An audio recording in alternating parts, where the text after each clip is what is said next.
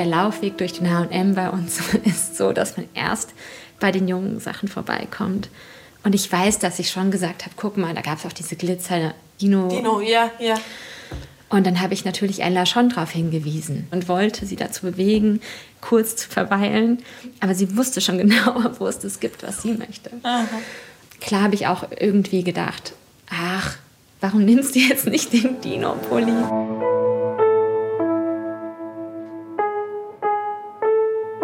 Eltern ohne Filter. Ein Podcast von Bayern 2.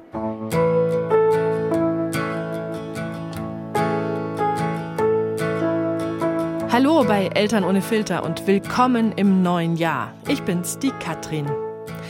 Na, wie viele Erkältungen hattet ihr so in unserer Winter-Podcast-Pause?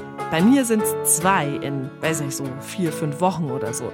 Wenn ich dann noch die Familie dazu rechne, dann werden wir bald schon zweistellig. Yay! Und meine Kleine, die kommt gerade in die Kita, also wird das wohl auch erstmal nicht besser. Aber ich will gar nicht jammern, ich will euch ein gutes neues Jahr wünschen und euch sagen, dass ich mich sehr freue, dass ihr wieder mit dabei seid. Meine Gäste aus dieser Folge habe ich im Dezember besucht, in einer Großstadt im Westen Deutschlands. Mit dem Zug bin ich dahin gefahren. Und erst beim Aussteigen ist mir das besondere Zugdesign aufgefallen. Wie passend, dass mein ICE mit der Regenbogenflagge bedruckt ist. Einmal durchgehend. Rot, Orange, Gelb, Grün, Blau, Lila. Wenn man das jetzt natürlich ganz genau nimmt, dann müsste eine andere Pride-Flagge auf dem Zug zu meinem Interview sein. Die in hellblau, rosa, weiß. Die Trans-Flagge. Denn der Regenbogen-ECE, der bringt mich zu einer Familie mit Transkind. Hä, wie mit der Eins? Das ist Ella. Sie ist sechseinhalb, Erstklässerin. Gehört auch die Sechs. Ja, das stimmt. Ella heißt eigentlich anders.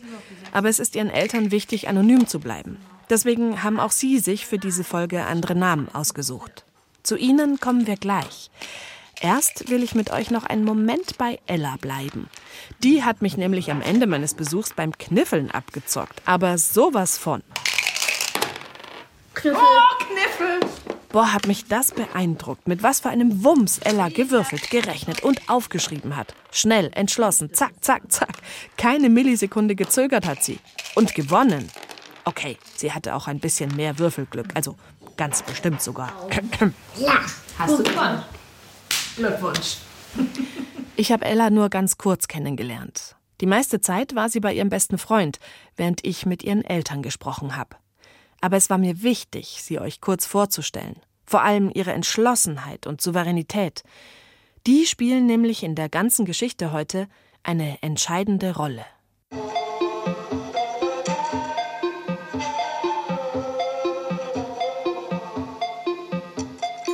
write secret messages. I hide them at festivals.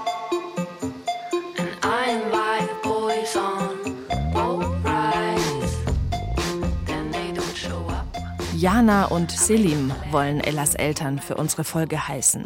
Seit neun Jahren sind sie ein Paar, seit sieben verheiratet. Ich bin Jana. Ich heiße eigentlich anders.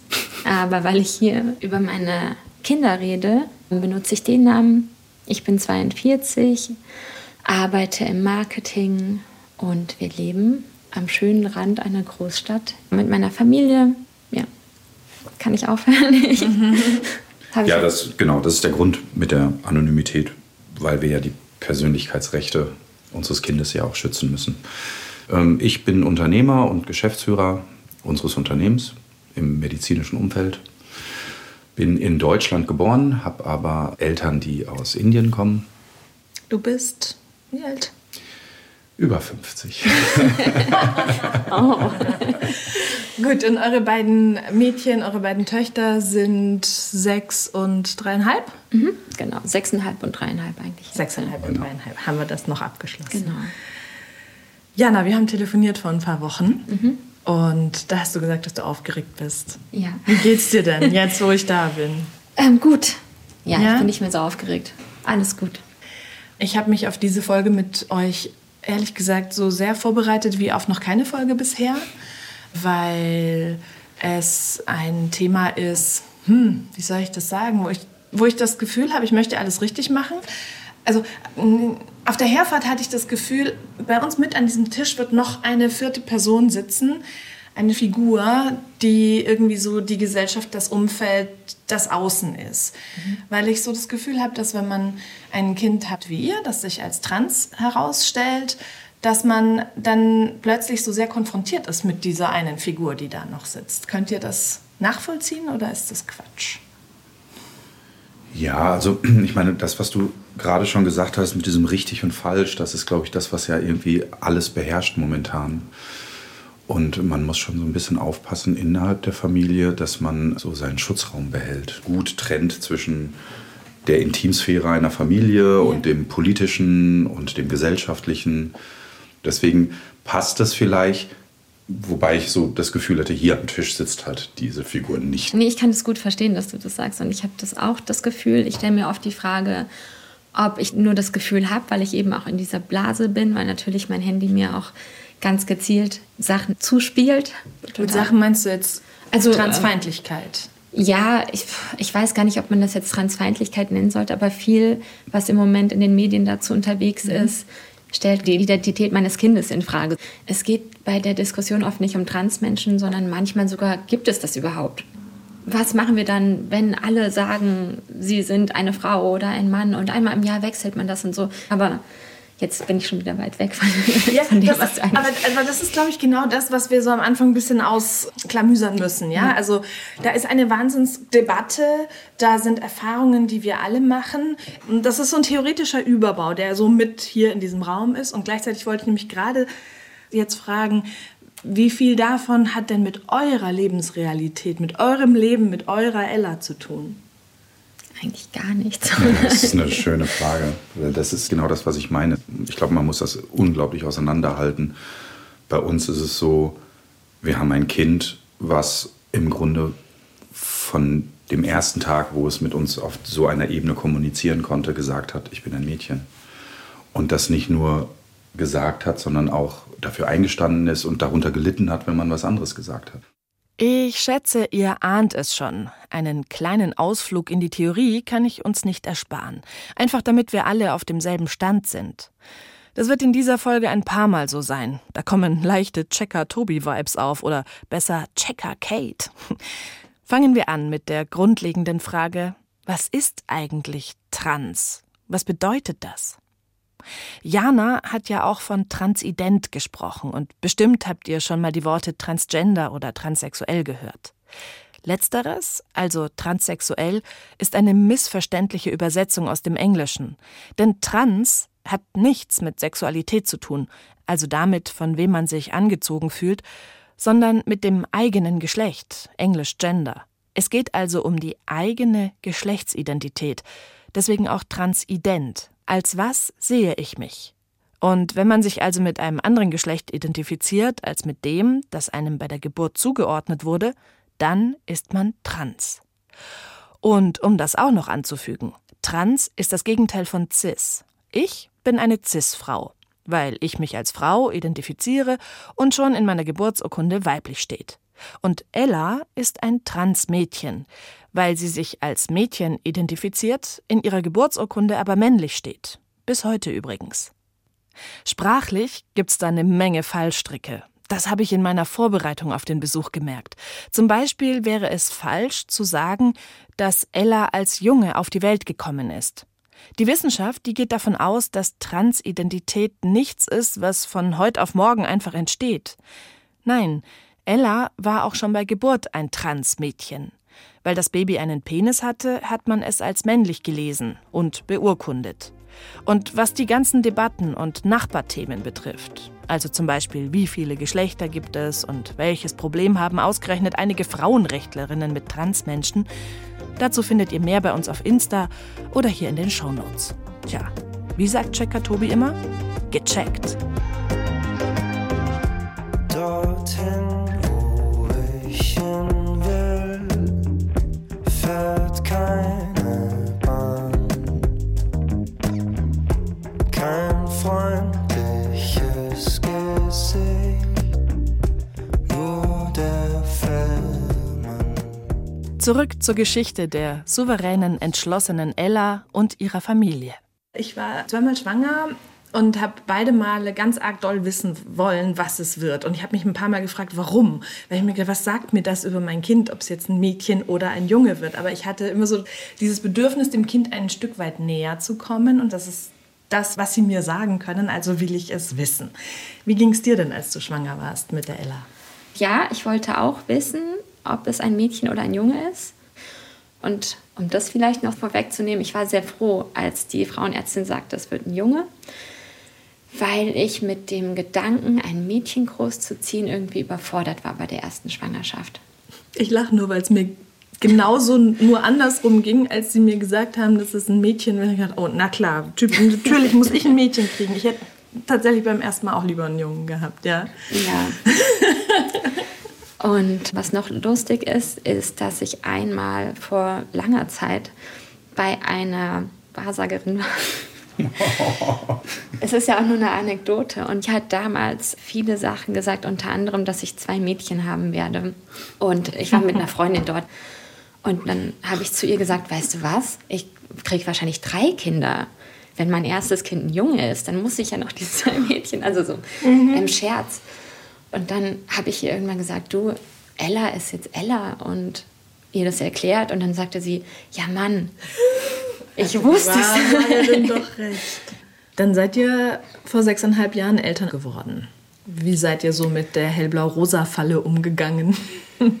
Zum Glück war die bei uns sowieso nie ein Thema. Und wir haben dankenswerterweise so ein Umfeld, für die das auch wenig Thema ist. Deswegen Ist aber ja manchmal gar nicht so einfach, finde ich. Ich wollte immer meine Mädchen möglichst bunt kleiden und eben auch nicht so auf diese rosa Glitzer-Schiene gehen, da wo ich noch bestimmen durfte. Die haben, also zumindest die Große hat sehr bald selber angefangen zu bestimmen, musste ich auch an die Ella denken, weil meine große Tochter auch mit anderthalb, zwei hat die bestimmt, was sie anziehen will. Und dann waren meine bunten Klamotten weg und das Rosa hat Einzug gehalten.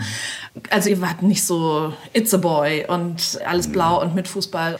Ich glaube, wenn man jetzt die ganzen Klamotten rausholt, jetzt beim zweiten Mädchen habe ich schon gemerkt, wenn ich sie in den Klamotten von Ella komplett eingekleidet habe, dann war es manchmal schon so sehr neutral oder Junge im ersten Jahr und das ist dann immer weniger geworden.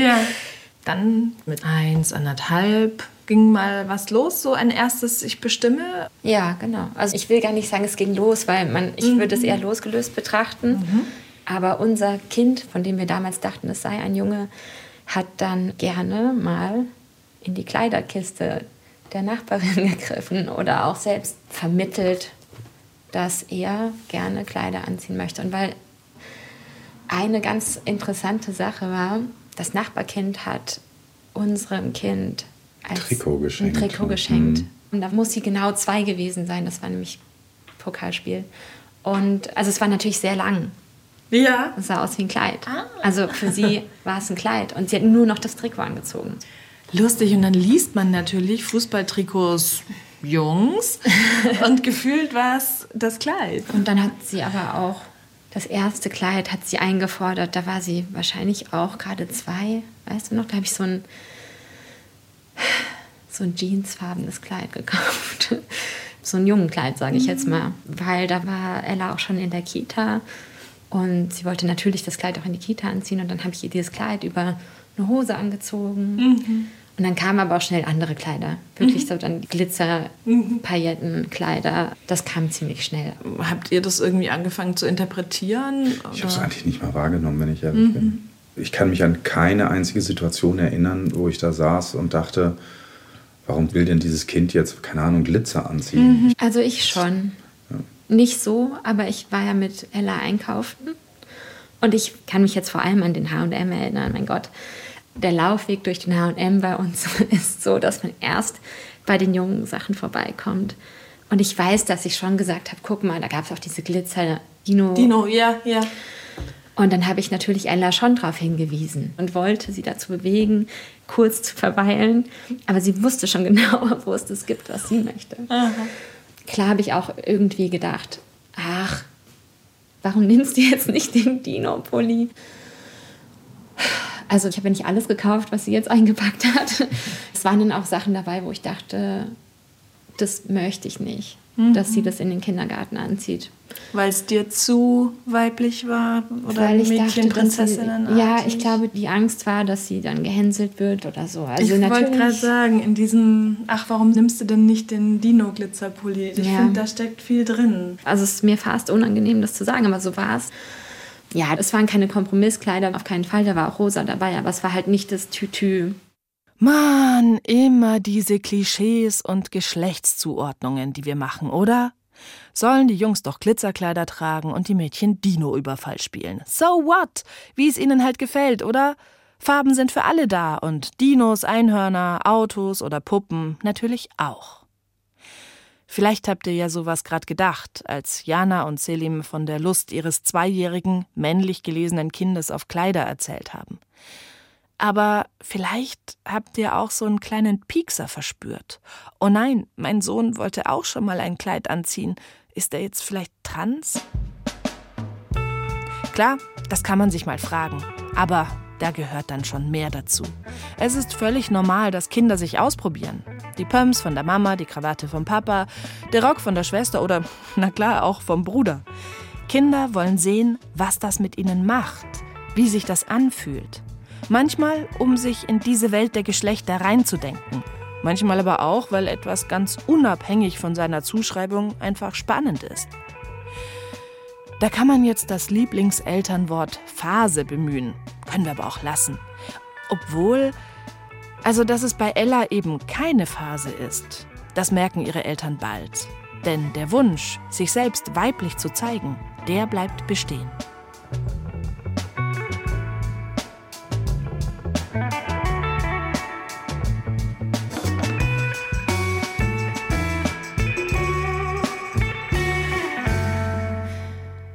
Als Ella drei ist, kommt ihre Babyschwester auf die Welt. Jana nimmt Elternzeit. Sie verbringt viel Zeit zu Hause und merkt, dass ihr großes Kind leidet.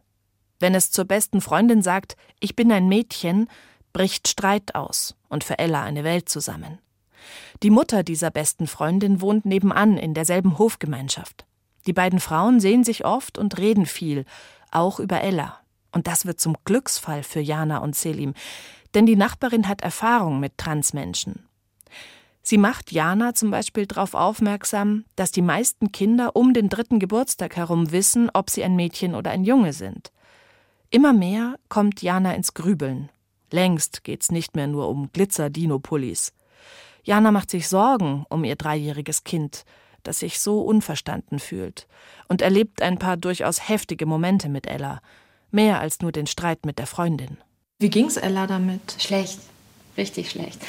Neben diesem, ihr war das sehr wichtig mit den Kleidern, ist eigentlich dieser Leidensdruck, den ich dann bei ihr wahrgenommen habe, so für mich auch noch ein ganz, ganz wichtiger Baustein. Ja, das ist ja tatsächlich dann auch der Indikator, wo sich dann alles für einen ändert als Eltern. Ja. Wenn du siehst, wie sehr dieses Kind darunter leidet. Ja. Und da kommt eine Ernsthaftigkeit halt rein. Vorher ist es irgendwie so, da geht es um Etiketten. Aber da, da erweckt dann dieses ganze Thema sich so plötzlich so von selbst. Und dann ist natürlich schwierig, das weiter zu ignorieren. Ja.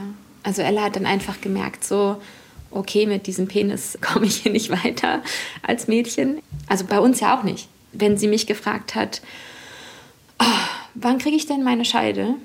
Dann habe ich gesagt, du kriegst keine Scheide, du hast einen Penis, du bist ein Junge. Das habe ich leider so gesagt. Ich konnte damals nichts anderes sagen. Ja, ich glaube auch gar nicht, dass das leider ist. Also jetzt im Nachhinein finde ich es ganz furchtbar, wenn ich heute sowas zu meinem Kind sagen Also könnte ich nicht mehr. Aber zum Beispiel, wir haben ein anderes Wort für den Penis, weil Ella es nicht erträgt, wenn man sagt, das ist ein Penis. Also da sind schon, glaube ich, ziemlich tiefe Verletzungen geblieben.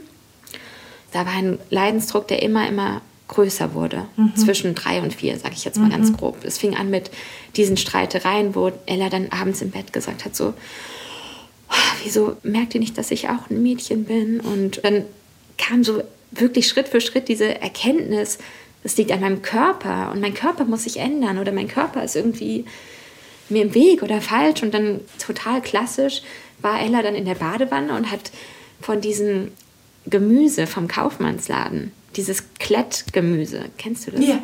Da gibt es ja so ein Messer, so ein Holzmesser. Und dann schnibbelt sie sich so mit dem Messer darum am Penis. Das hast du gesehen. Ihr wolltet es einfach. Ich meine, klar, das ist ein dreijähriges Kind, die denkt, wenn ich das Spank mache, dann ist es okay. Jetzt musst du. Wir können auch einfach kurz dir einen Moment geben. Ich runter. Das ist dieses Mitgefühl, was ihr mit eurer Tochter habt. Es war einfach auch keine so einfache Zeit, weil Ella ist eigentlich, das Kind war immer super fröhlich. So ein Sonnenscheinkind. Ist es. Äh, Äh, ist nein, nein, nein, nein. Also, ist sie wieder. äh, Das muss ich mal eingreifen. Ella ist ein Sie ist ein Sonnenscheinkind. Sonnenscheinkind und es ist immer ein Sonnenscheinkind gewesen. Es ist Ja, nie ja. so gewesen, dass sie vier Wochen lang hier Nein. mit gesenktem Haut Nein. weinend durch die Gegend gelaufen Nein, ist. das stimmt. Diese intimen Momente, die du nennst, die waren regelmäßig, aber die waren nicht durchgängig und Das die stimmt. waren nicht. Nein, Trotzdem aber wenn man man natürlich von einem dreijährigen Kind anderen Kummer gewohnt. Die Absolut. Eiskugel ist runtergefallen und das ist das Ja, Drama ja des Tages. dazu. Aber diese Tiefe von Sorge und von Anlass, Ja. ne, das ist ja was ganz anderes. Ja, aber das ist so ein bisschen das, was ich meinte, so eine Transition. Das ist ja nicht nur das Kind, was diese Transition Ja, macht, sondern das machen die Eltern. Und das ist immer das, was ich versuche, Jana zu erklären, wenn wir darüber reden, weil sie sich eher noch den Vorwurf macht, dass sie es nicht direkt beim ersten Mal verstanden hat in der gesamten Größe dieses Themas. Und dafür waren wir echt schnell, finde ich. Ask yourself why it's gotta be this way when all you want is to be yourself. No one here seems to understand. I know that you're scared and the journey looks tough. Love's for the brave, but so is self love.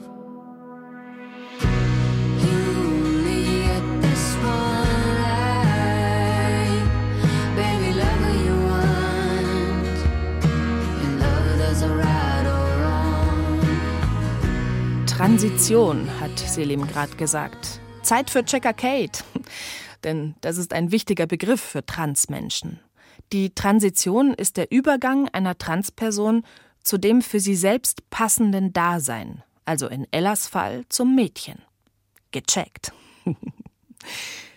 Ellas Eltern sprechen auch von der sozialen Transition, im Gegensatz zu einer körperlichen Transition, da kommen wir dann später noch drauf. Und wie Selim auch noch gesagt hat, die haben sie bei Ella ziemlich schnell abgeschlossen, nämlich genau vier Tage nach ihrem vierten Geburtstag. Da haben sie einen Beratungstermin mit der DGTI, der Deutschen Gesellschaft für Transidentität und Intersexualität.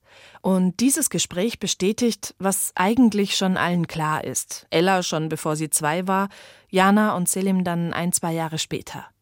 Ella ist ziemlich sicher ein Mädchen, ein Transkind.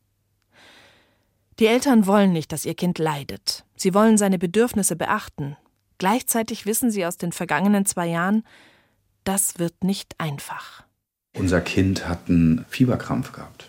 In der Kita. Ja, das war so der zweite Fieberkrampf. Wir hatten das vorher auch gesagt. Und die Kita-Leitung hat, ich war dann später da, weil die haben keinen Krankenwagen gerufen und wussten aber nicht, was es ist. Und dann hatte ich so ein ganz komisches Gespräch und dann sagte ich so, warum sie denn keinen Krankenwagen gerufen haben. Dann sagte sie, ja, ich war ja mal Krankenschwester und das war mir völlig klar.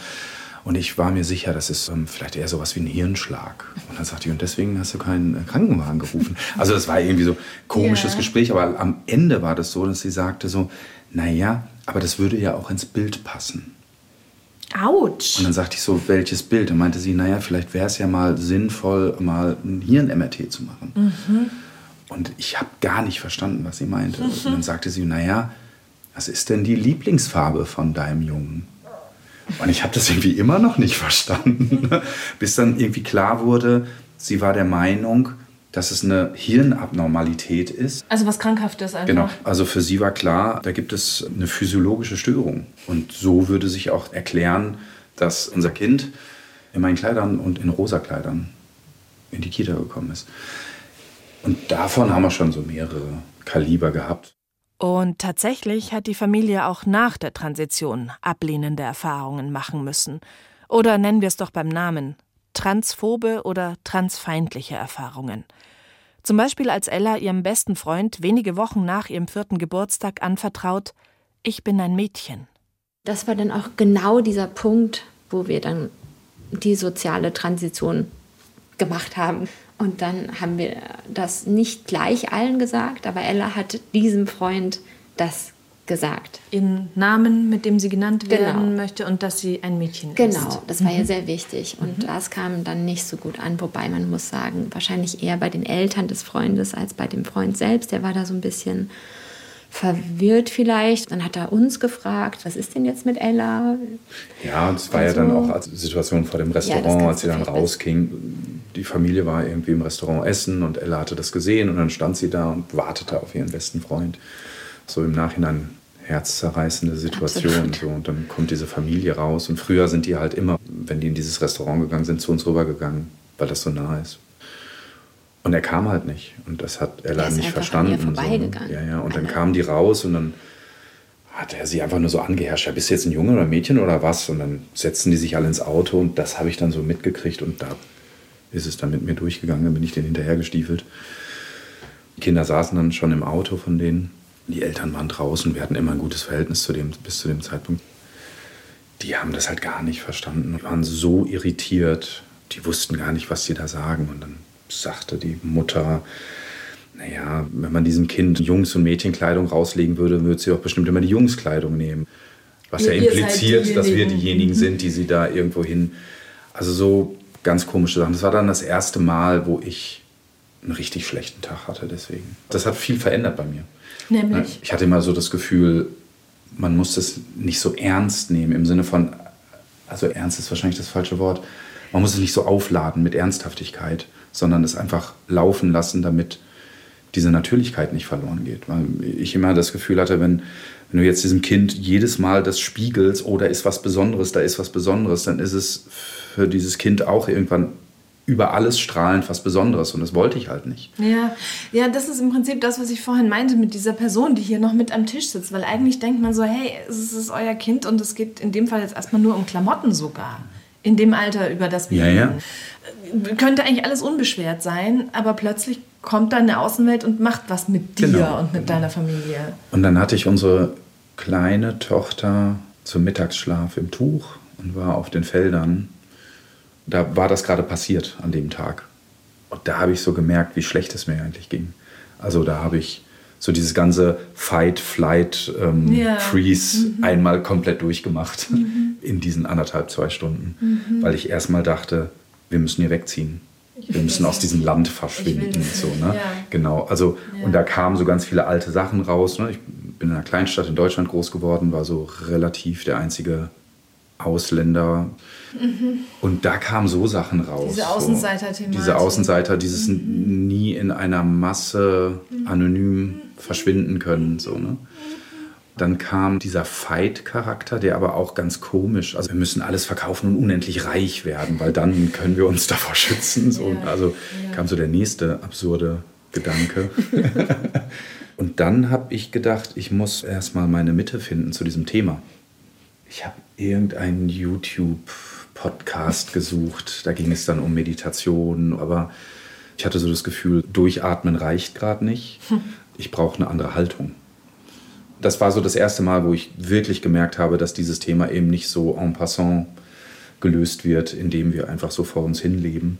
Und sie hatte das schon viel früher erkannt. Aber das hatte auch damit zu tun, dass Ella sich immer an sie gewendet hat. Und- ich kann mich noch so an so eine Zeit erinnern, da war sie vielleicht so fünf, da hat sie dann, wenn sie das erzählt hat, hat sie immer gesagt, ja, der Papa hat mir nicht so geglaubt, sagt sie dann immer so. Ne? Ich habe das nie so empfunden, aber sie hat es so empfunden. Ja, aber Und- du hast schon oft gesagt, das Kind ist zwei oder das Kind ist drei. Du hast oft das gesagt, was viele auch denken, das kann das doch noch gar nicht wissen und das wirklich. Alles, was ich sagte, war, solange wir keinen Handlungsdruck haben, müssen wir eigentlich gar nichts tun. Ihre Position war viel gefestigter, viel früher. Und ich hatte immer das Gefühl, ein Gegengewicht dazu geben zu müssen, weil mir das zu schnell in diese Richtung ging. Ich mag das, wie ehrlich, wie filterlos die beiden mir erzählen. Denn ich stelle mir das echt nicht einfach vor. Auf der einen Seite steht die Veränderung, die sie in ihrer Familie begleiten, steuern, zulassen müssen. Aber dann ist da eben noch dieser ungebetene Gast, diese Figur, die da so geisterhaft mit am Tisch sitzt und so viel Macht hat. Das Umfeld, die Menschen, unser gesellschaftliches, politisches, rechtliches System in Deutschland. Statt einfach nur das Beste für ihr Kind zu ermöglichen, kriegen sie Steine in den Weg gelegt. Unverständnis, Anfeindungen oder auch handfeste bürokratische Hürden. Was die Familie schon hinter sich hat, das kann ich sehen, als Jana mir das Portfolio aus Ellas Kindergarten zeigt. Also einen Ordner mit Fotos aus der Zeit zwischen drei und sechs. Der Zeit der sozialen Transition. Ganz oben auf, da ist Ella fast sechs. Lange Haare, blaues Ringelshirt, ich sehe ein Mädchen.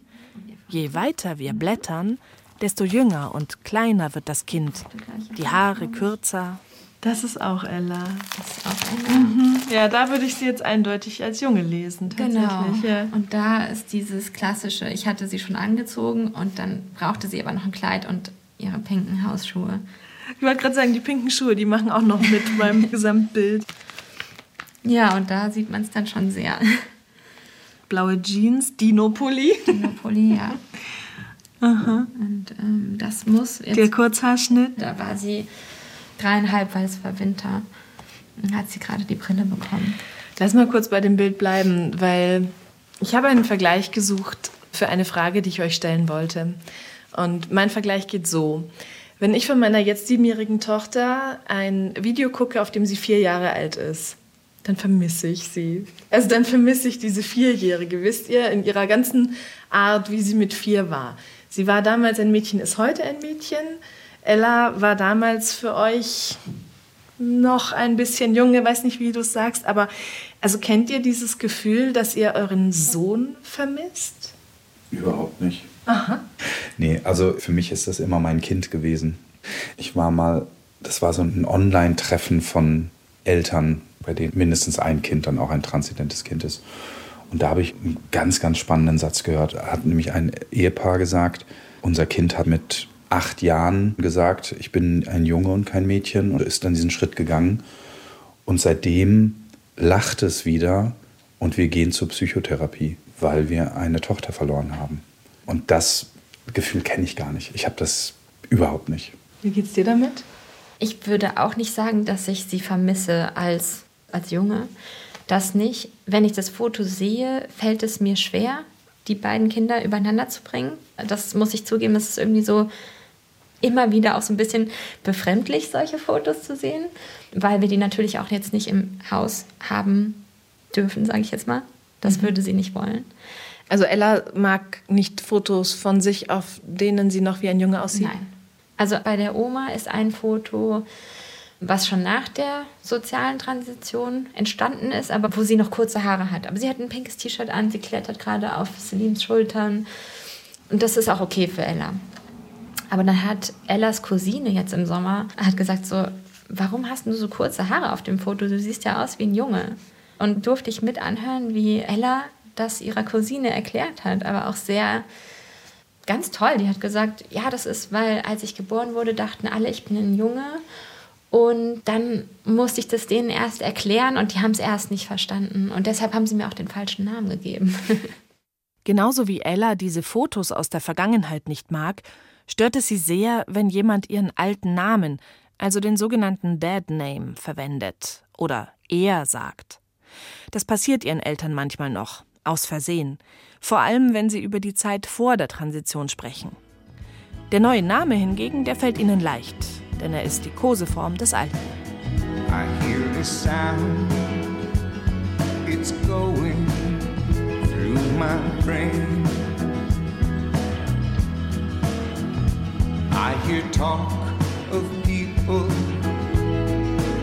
I feel.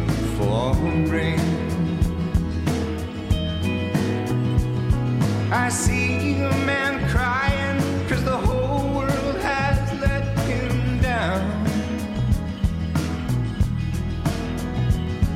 are laughing at the funny faces of a clown. Übrigens, seit ihrer sozialen Transition sind Ella Kleider gar nicht mehr so wichtig. Nur die langen Haare, die bedeuten ihr viel.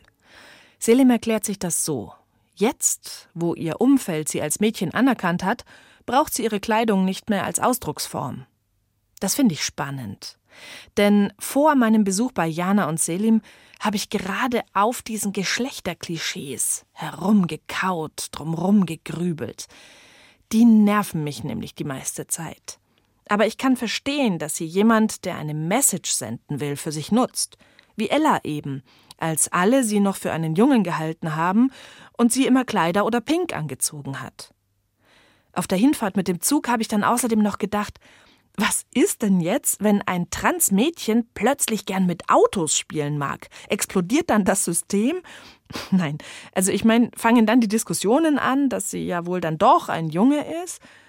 Und dann muss ich selbst so schmunzeln, als ich von Ellas größtem Hobby höre. Fußball. Nimm das, du heteronormative, transfeindliche Welt. In ihrem Sportverein, wie übrigens auch in der Grundschule, kennen alle Ella nur als Mädchen. Ihre Klassenlehrerin weiß von Ellas Geschichte, außerdem ihr bester Freund und Klassenkamerad. Sonst niemand. Ella möchte das so. Gerade ist also alles irgendwie gut rund um Ella. Wenn da nicht die Gefahr wäre, dass sie von jemandem fremd geoutet wird, absichtlich oder unabsichtlich. Das kann schon allein deshalb schnell passieren, weil es einen großen wichtigen Bereich gibt, in dem sie immer noch als männlich gilt, nämlich wenn es um Dokumente, Urkunden, Ämter, um so offiziellen Stuff geht, auch im Fußballverein. Dann ging es um den Spielerpass. Und da ist dann wieder diese Gestalt, die am Tisch sitzt, Mhm. ne, weil jetzt geht es wieder ums Amt und dass es korrekt sein muss. Und dann ist da eine Mutter, die macht das alles mit den Spielerpässen und dann soll man die ganzen Unterlagen ihr geben und sie reicht es dann ein. So. Und zu den Unterlagen gehört eine Geburtsurkunde. Und die Geburtsurkunde muss natürlich kongruent zu diesem Spielerantrag Mädchen Junge sein. Und sie kann natürlich nicht spielen, wenn sie keinen Spielerpass hat. So, dann ging jetzt bei uns das Drama los, weil Ella sagte, ich will nicht, dass das jemand weiß. Das, so.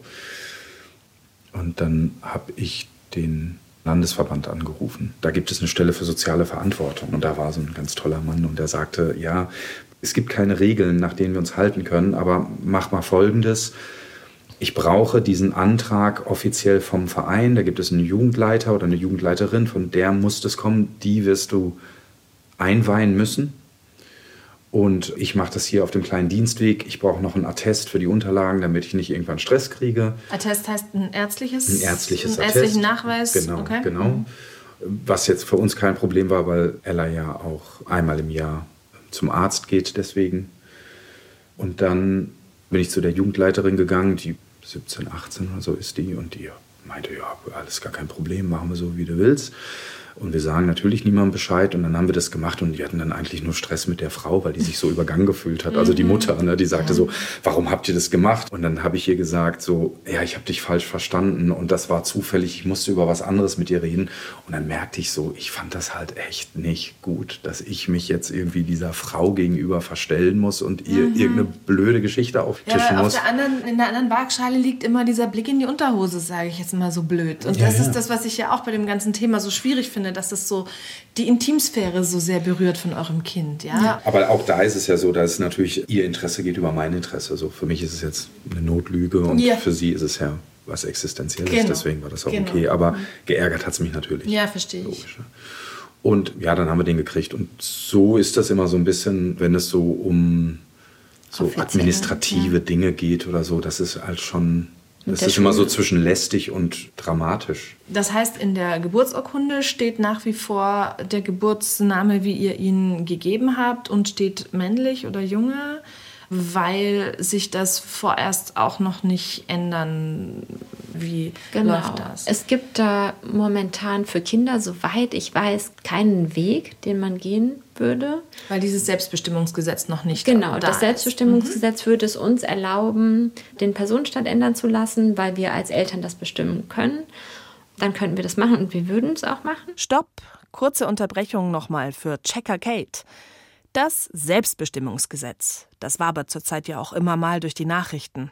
Tief einsteigen können wir hier nicht, aber ganz kurz die Fakten. Derzeit gilt in Deutschland das sogenannte Transsexuellengesetz, wenn es um die offizielle Änderung von Name und Geschlechtseintrag geht. Nennt sich Personenstandsänderung. Demnach müssen Menschen, die das wollen, aufwendige und erniedrigende Untersuchungen durchlaufen. Es hängt also von anderen ab, ob jemand seinen Personenstand ändern kann. Das soll reformiert werden, schon lange. Eben zum Selbstbestimmungsgesetz und somit dahin, dass ein volljähriger Mensch das selbst bestimmen darf, wie er heißt und welchen Geschlechtseintrag er hat. Gecheckt. Bei Minderjährigen übernehmen diese Selbstbestimmung natürlich die Eltern. Und Jana und Selim würden das für Ella machen, haben sie ja gesagt. Würden. Geht halt noch nicht. Aktuell ist es so, ich bin ein bisschen vernetzt und kenne andere Eltern, die jetzt auch wieder ältere Kinder haben und die aus für mich nachvollziehbaren Gründen das geändert haben. Die gehen über so einen Paragraphen, der für intersexuelle Menschen eigentlich gemacht wurde. Und man braucht dafür einen Attest von einem Arzt und mit dem kann man dann zum Gericht gehen. Und mit ein bisschen Glück wird das dann sehr unkompliziert und ohne hohe Kosten geändert. Und Inter ist ja im Gegensatz zu Trans, dass du am Körper nicht eindeutig ein Geschlecht identifizieren Genau. kannst. Ne? Also ein Baby wird geboren und hat uneindeutige Geschlechtsmerkmale. Das ist dann Intersexualität und das wäre die einzige, soweit ich informiert bin, ist das den Weg, den man geht. Und ja, für uns, also ich, ich glaube schon, als wir das Gespräch hatten, als Ella vier Jahre wurde, gerade mit jemandem von der DGTI und da war es schon so, ja, es wird bald ein Gesetz geben. Also da war das schon so in den Sternen. Und dann ist es ja durchgefallen und dann sollte es ja dieses Jahr jetzt kommen, jetzt kommt es wieder nicht. Wir haben jetzt nicht so einen Zeitdruck, aber ich würde mich schon sehr freuen, wenn das. Na, es führt halt immer wieder, denke ich mal, zu Komplikationen, oder? Also, es führt genau zu dem, was jetzt auch mit dieser Umgehungsstraße zu der Personenstandsänderung einhergeht. Du brauchst einen Arzt, der dir gut gesonnen ist und das macht, obwohl er weiß, dass es vielleicht so ein bisschen grenzwertig ist. Und man braucht dazu noch jemanden auf dem Amt, der dann nicht noch nachfragt oder irgendwie sagt so, hm, das brauchen wir beim Landesfußballverband, wir brauchen es bei unserem Verein, diese Jugendleiterin und wir brauchen es bei der Schule. Genau. Das meine ich, das könnten wir damit umgehen, wenn Ja. wir den Personenstand ändern. Ich glaube, also wir haben irgendwann mal gesagt, als ich noch dachte, dass das Selbstbestimmungsgesetz kommt, da haben wir kurz drüber geredet, machen wir das dann oder nicht, weil es ja schon irgendwie komisch ist für sein sechsjähriges Kind so eine Entscheidung zu treffen, sowas zu ändern. Und dann habe ich aber gesagt, es entspricht unserer gelebten Realität und man kann es auch wieder rückgängig machen und von daher würde ich es machen und dann würden all diese Sachen wegfallen. Ja, dann hättest du halt was. Sobald es um das Thema Jungsturnen, Mädchenturnen geht, kannst du sagen, hier, Geburtsurkunde, schaut's euch an. Kann Also zum Beispiel jetzt, wir waren vor ein paar Wochen bei unserer Klassenlehrerin. Da war ich total angespannt, weil ich wusste, okay, ich muss jetzt mit ihr da über das Zeugnis sprechen, welcher Name auf dem Zeugnis steht. Ja. Und das ist in deren Ermessen. Also Das eigentlich. ist immer dann Kulanz quasi. Genau. Ihr seid darauf angewiesen, dass euch entgegengekommen wird. ja. Wir haben eine tolle Lehrerin und eine tolle Schulleiterin. Aber man ist immer auf das Wohlwollen von anderen Menschen angewiesen. Und das, das macht es echt schwierig, sich frei zu fühlen. Ja, es fühlt sich auch immer so ein bisschen illegal an, könnte ich mir vorstellen. Also dann steht jetzt auf dem Zeugnis ein anderer Name als in der Geburtsurkunde, kann ja am Ende wieder jemand einen Strick draus drehen, der es böse mit dir meint. So. Ja, Das ja, aber dafür haben wir dann wiederum, also das gibt es ja auch oft, dass dann Eltern verklagt werden von Familienmitgliedern oder anderen Menschen wegen Kindeswohlgefährdung. Und nicht nur deswegen, aber auch deswegen gehen wir einmal im Jahr zu einer Sprechstunde. Bei uns im Krankenhaus gibt es eine spezielle Sprechstunde zu dem Thema Geschlechtsidentität. Und da waren wir zum ersten Mal vor knapp zwei Jahren und kriegen immer so einen Arztbrief davon und der schreibt uns auch einen Attest, in dem dann steht, dass Ella eben konstant diesen Wunsch hat, sich so äußert und das auch lebt. Aber das ist halt auch keine verbindliche Sache. Aber das ist natürlich nochmal wichtig für Menschen, die uns nicht kennen. Ich kann es auch verstehen, dass jemand dann sagt, so, okay, gibt es da noch irgendwie was Offizielles? Ja. Habt ihr diesen Seufzer von Jana gehört? Nicht nur für sie und ihre Familie wünsche ich mir, dass das Selbstbestimmungsgesetz endlich kommt.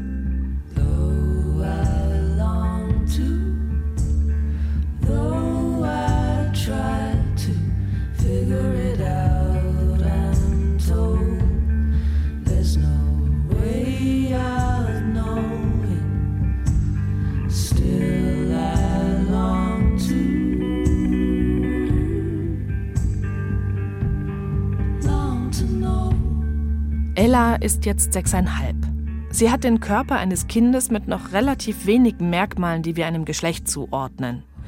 Im Schulsport und beim Fußball, da zieht sie spezielle Unterhosen für Transmädchen an. Der Stoff ist vorne verstärkt, sodass Ella auch Leggings tragen kann. Jana hat sie extra bestellt, denn die gibt's nur in den USA und in den Niederlanden. Aber Jana sagt auch, bis jetzt ist es noch einfach. Bis jetzt. Denn Ellas Körper wird sich in ein paar Jahren verändern, wenn die Pubertät einsetzt. Dann wird ihre Stimme tief, ihr Bart wächst, die Samenzellen werden zeugungsfähig. Außer sie unternehmen was dagegen. Der Weg, wie er im Moment uns auch zum Beispiel von unserem Arzt aufgezeigt wird als Möglichkeit, weil ja, und das möchte ich vielleicht vorab sagen, Ella jetzt auch zum Beispiel mit ihren sechseinhalb Jahren sagt so, ähm, Männer haben aber eine andere Stimme als Frauen. Wie ist denn das bei mir?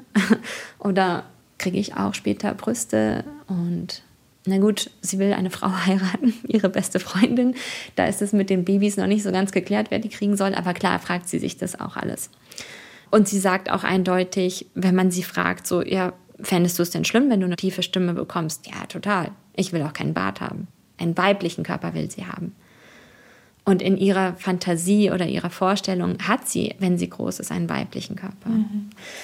Und dazu gibt es die Möglichkeit, ab einem bestimmten Punkt in der Pubertät die Pubertät anzuhalten, also mit Pubertätsblockern erstmal die weitere Entwicklung zu stoppen, um einfach nur Zeit zu gewinnen. Man will eben einen Punkt abfangen, wo die Stimme noch nicht mhm. tiefer wurde, weil das nicht reversibel ist. Mhm.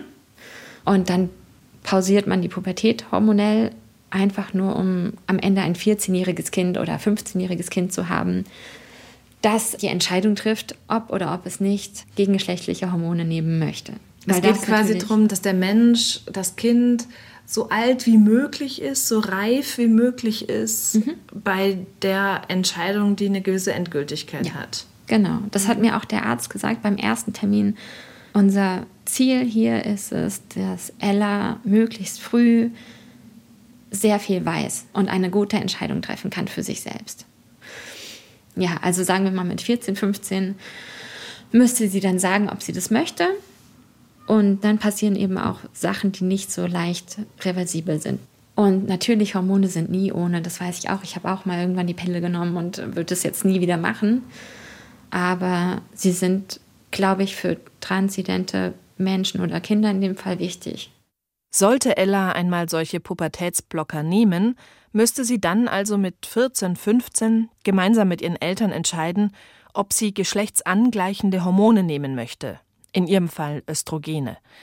Dann würde ihr Körper sich weiblich entwickeln. Statt Bart wächst die Brust. Das Fettgewebe verteilt sich anders. Und dann kann sich Ella auch noch für eine geschlechtsangleichende Operation entscheiden, beziehungsweise Operation nennen, denn das sind mehrere Eingriffe über mehrere Monate hinweg. Als Selim mich nach meinem Besuch mit dem Auto zum Bahnhof bringt, gesteht er mir, dass er Angst hat davor vor diesen Entscheidungen, die da auf sie zukommen, weil die viel endgültiger sind als ein Name im Spielerpass der Fußballmannschaft oder lange Haare, spezielle Unterhosen oder pinke Kleider. Na klar, oder? Ich glaube, das können alle Eltern nachvollziehen. Mit Jana habe ich da auch kurz drüber gesprochen. Fühlst du dich manchmal unsicher in dem ganzen Handling? Oder wie triffst du deine Entscheidungen, was das Beste für Ella ist? Am besten mit ihr zusammen.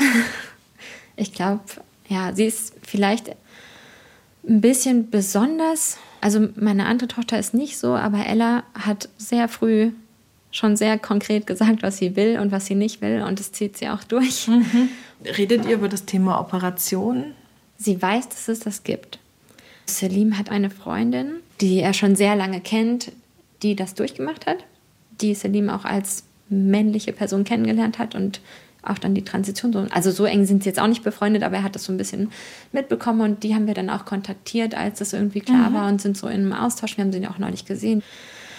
Die kam uns besuchen abends, bevor sie wieder in ihre Heimat geflogen ist und da war Ella schon im Bett. Und dann hat Ella mir ein paar Fragen mitgegeben. da ging es auch unter anderem darum, ob sie das gemacht hat, und ob es wehgetan hat, glaube ich, oder so. Logisch, ja. Wäre Also meine erste Frage. Ja, es ist ja Tut auch das ein- weh? Ja, also sie weiß, dass das geht, aber ich glaube, für sie ist es jetzt noch nicht klar, ob sie das machen möchte oder nicht. Sie hat sich, wie gesagt, früher sehr, sehr, sehr gewünscht, dass sie eine Scheide bekommt. Aber ich glaube, es war daran gebunden, dass sie damals dachte, nur wenn ich das bekomme, bin ich auch ein Mädchen. Und jetzt, wo sie weiß, okay, ich kann ein Mädchen mit Penis sein, ist es für sie nicht so akut. Sie weiß, dass das geht. Ich glaube, das beruhigt sie, das zu wissen, auch das mit der sogenannten Medizin, dass sie eben nicht einen Bart bekommen muss und eine tiefe Stimme. Dass sie so Genau. auf den ersten Blick als Mädchen oder Frau wahrgenommen wird und dass der Blick in die Unterhose einfach ihre Intimsphäre bleibt. Genau, ich glaube, es beruhigt sie einfach zu wissen, dass das geht, aber das ist für sie auf gar keinen Fall, dass sie jetzt danach schon fragt. Jetzt will ich zum Schluss noch mal ganz kurz ernst werden, weil es eben diese Figur, diesen ungebetenen Gast gibt und weil ihr und ich und wir alle Teil dieser Figur sind. Wenn ich in den letzten Wochen Freundinnen oder Bekannten davon erzählt habe, dass ich für Eltern ohne Filter eine Familie treffe, deren Kind schon mit zwei wusste, dass es trans ist, dann habe ich gemerkt, wie sich hier eine Stirn gerunzelt und da eine Augenbraue gehoben hat. Ich weiß nicht, ob Sie jetzt anders reagieren würden, wenn Sie diese Folge hören. Ich schicke Ihnen den Link. Skepsis ist natürlich erlaubt, keine Frage, das ist nicht das Thema. Vorurteile sind das Problem. Wahrscheinlich haben viele von uns einfach zu wenig Berührung mit Transmenschen. Aber das ändert sich halt auch nur, wenn wir als Gesellschaft den Bedürfnissen dieser Menschen offen begegnen. Lasst uns da doch selbst etwas mehr regenbogenbunt werden, offen sein, uns die Geschichten von Transmenschen ohne Filter im Kopf anhören und ein Zeichen gegen Diskriminierung setzen. Wenn ihr was nicht versteht oder Fragen habt, dann informiert euch, tauscht euch aus.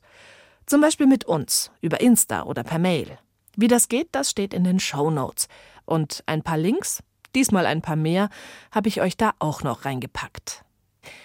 Eine Frage ist mir die ganze Zeit noch im Kopf rumgegangen, nämlich, was macht denn eigentlich für Ella ein Mädchen zum Mädchen? Und ich verrate schon mal, ich liebe die Antwort. Also ich habe sie, glaube ich, sowas sogar schon mal gefragt. Aber dann sagt sie sowas wie, weiß ich nicht, ich bin halt ein Mädchen. Also, aber das geht mir ja eigentlich genauso. Also Voll. ja. I stop and wonder how this happened after all. And it's been coming. Vielen Dank, dass ich kommen durfte, dass ihr so offen darüber gesprochen habt, dass ich euch kennenlernen durfte. Danke, dass ich hier sein darf. Ganz unsererseits. oder? Genau. Danke, dass du Ja. da warst. Let's quit this contest and get back to the surface. Eltern ohne Filter ist ein Podcast von Bayern 2. An dieser Folge haben viele Menschen mitgearbeitet. Isabel Hartmann und Ulrike Hagen in der Vorbereitung, Melina Seiler als Fachberatung, Jutta Prediger als Redakteurin und Bernd Schreiner in der Produktion. Danke an euch. Wenn ihr euch für queere Themen interessiert, dann ist vielleicht unser BR-Podcast Willkommen im Club was für euch. Dort sprechen die Hosts Kathi Röb und Julian Wenzel, beide homosexuell, mit und über die queere Community. In den Folgen werden viele der Themen, die wir hier heute nur kurz angerissen haben, ausführlicher besprochen. Zum Beispiel Transition, Transfeindlichkeit, Transpersonen im Sport, Intergeschlechtlichkeit und vieles mehr. Hört mal rein, es lohnt sich. Und überhaupt ist ja Podcast hören eine super Idee, da holt man sich nur selten die nächste Erkältung ab. Macht's gut, danke euch fürs Zuhören und ein zauberhaftes, regenbogenbuntes, einhornglitzerndes neues Jahr. Eure Katrin.